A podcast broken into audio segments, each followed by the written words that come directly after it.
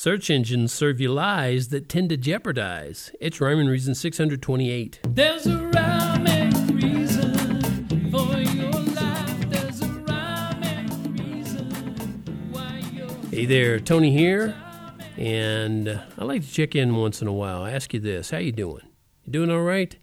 I know January. It's hard to believe January's winding down already. January of 2021 seems like we, you know, everybody's like, "Oh man, can you believe it's already another year?" Well, oh man, can you believe the first month of the new year is almost gone? It's just crazy, man.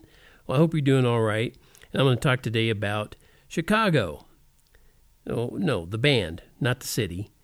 Uh, I I really was a big fan of Chicago when I was in high school, and uh, I thought it was cool how they put horns, um, you know, a brass section in. They had double drummers.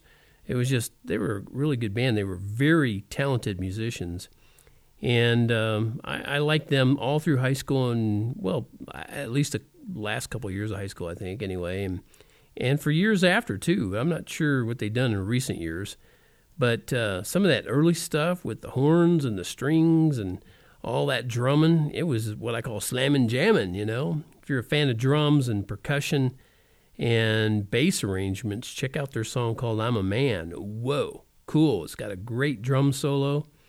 But uh, another song of theirs came to mind last week called "Searching So Long." That's a good song too. Different uh, lead singers on those two songs. But uh, I was doing some online research using search engines from Google and a couple others. But as usual, I noticed something mighty annoying.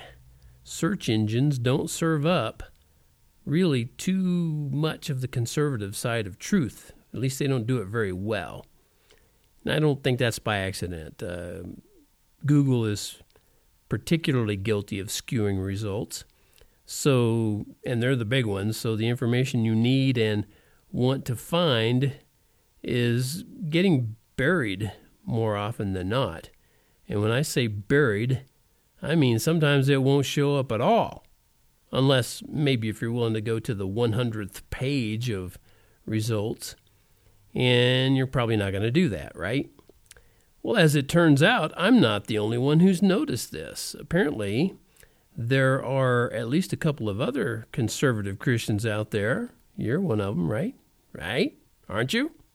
Okay, that's what I thought. Good. Anyway, a friend of mine and his team have put together a micro search engine that uses Google against itself. That's what they say. We're using Google against itself. How cool is that, right? Well, it's pretty darn cool, as a matter of fact, because I've used it.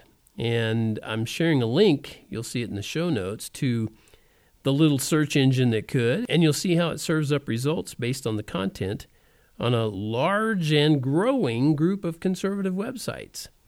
And this search engine filters out the vast majority of that other junk, all that fake news.